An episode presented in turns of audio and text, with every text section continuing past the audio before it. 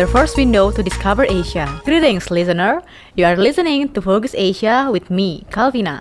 This week, we have news from Japan, Singapore, and Indonesia. The first news comes from Indonesia, who signed an RCEP pact, the Regional Comprehensive Economic Partnership, or RCEP, the largest trade agreement in the world, was ratified by Indonesia's parliament on Tuesday, August 30. Airlangga Hartarto, the coordinating minister for economic affairs, stated by 2040 Indonesia's gross domestic product growth would be 0.07 percent point higher if it joined the free trade agreement among countries in the Asia Pacific. Additionally, the 5 billion US dollar rise in export is anticipated to double the nation's trade surplus. He also added that RCEP will provide Indonesia with a chance to further integrate into the global supply chain, particularly in the area. With the RCEP trade pact approved, it will open new market access, especially in plantation, fisheries, automotive, and many more sectors in China, Japan, and South Korea. RCEP expands on the bilateral agreements that Southeast Asia country has with its major trading partners,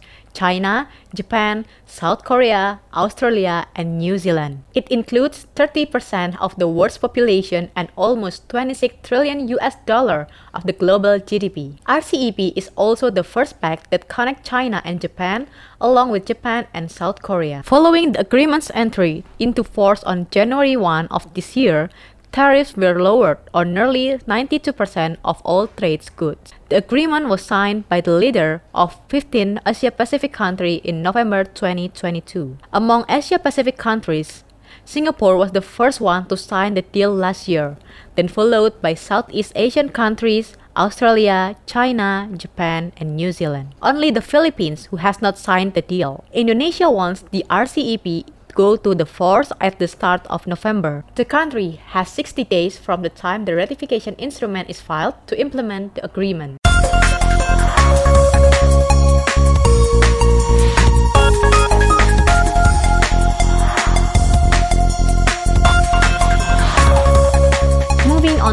News coming from Japan. A nursing home in southern Japan is looking for babies to accompany the elderly and cheer them up. The nursing home will pay for the babies with diapers and powdered milk. The baby who can apply to the nursing home must be under 4 years old and it is must for the parent of the guardian to sign a contract. The contract is that the baby can work at the desired time.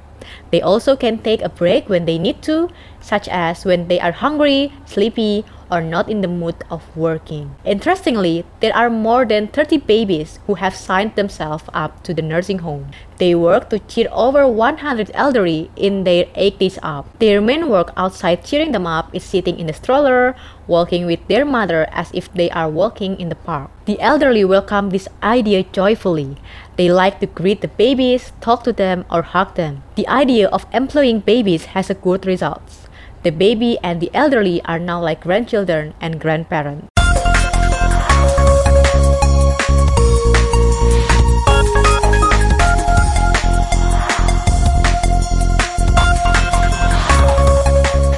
We have a news about Karen's Diner that will come to Singapore in 2023. The world's rudest restaurant named Karen's Diner will debut in Singapore as the first Karen's Diner store in Asia. This Australia-based restaurant with an American diner concept will come to Singapore in mid-2023. This restaurant is famous for their rude waiters who resemble Karen, an offensive middle-aged woman who is always angry.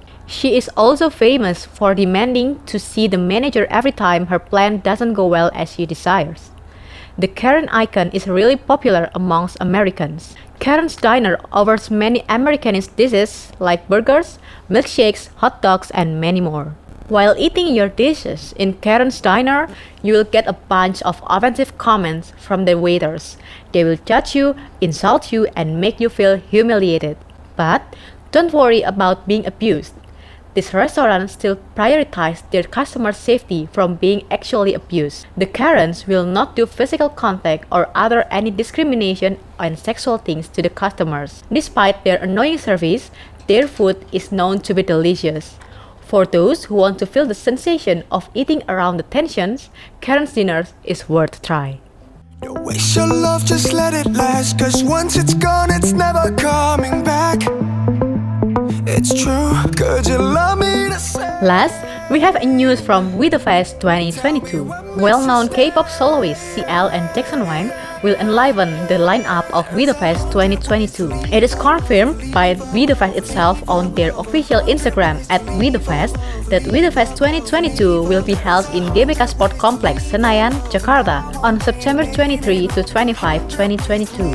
There will be many musicians from Indonesia or international performing in We 2022. Some famous names are on the lineup, such as Pink Sweat, O Wonder, Rehab, and Jeremy Zucker. For the locals, there will be Afgan, Lyodra, Dewa 19, Elo, Raisa, Tulus, and many more. There will be two versions of tickets which are general admission and very important banana. For very important banana, they will be equipped with a special entry access, bar, toilet, lounge, and front stage view area.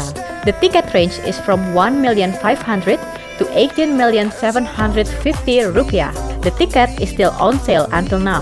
It's available on WeTheFest.com and Blibli.com. WeTheFest was lastly held offline in 2019, inviting Troye Sivan and Joji. In 2020, the festival was held online, inviting Lewis Capaldi, Kunto Aji, and many more. After two years of break during the pandemic, We The Fest is finally back in 2022. Ismaya Live, as the organizer, will announce the lineup gradually. Every update will be available on their Instagram and website. The news from We The Fest 2022 closes this week's episode. Don't forget to always listen to Focus Asia every week to update your knowledge about what happens in Asia. I'm Calvina. See you on the next episode of Focus Asia, your first window to discover Asia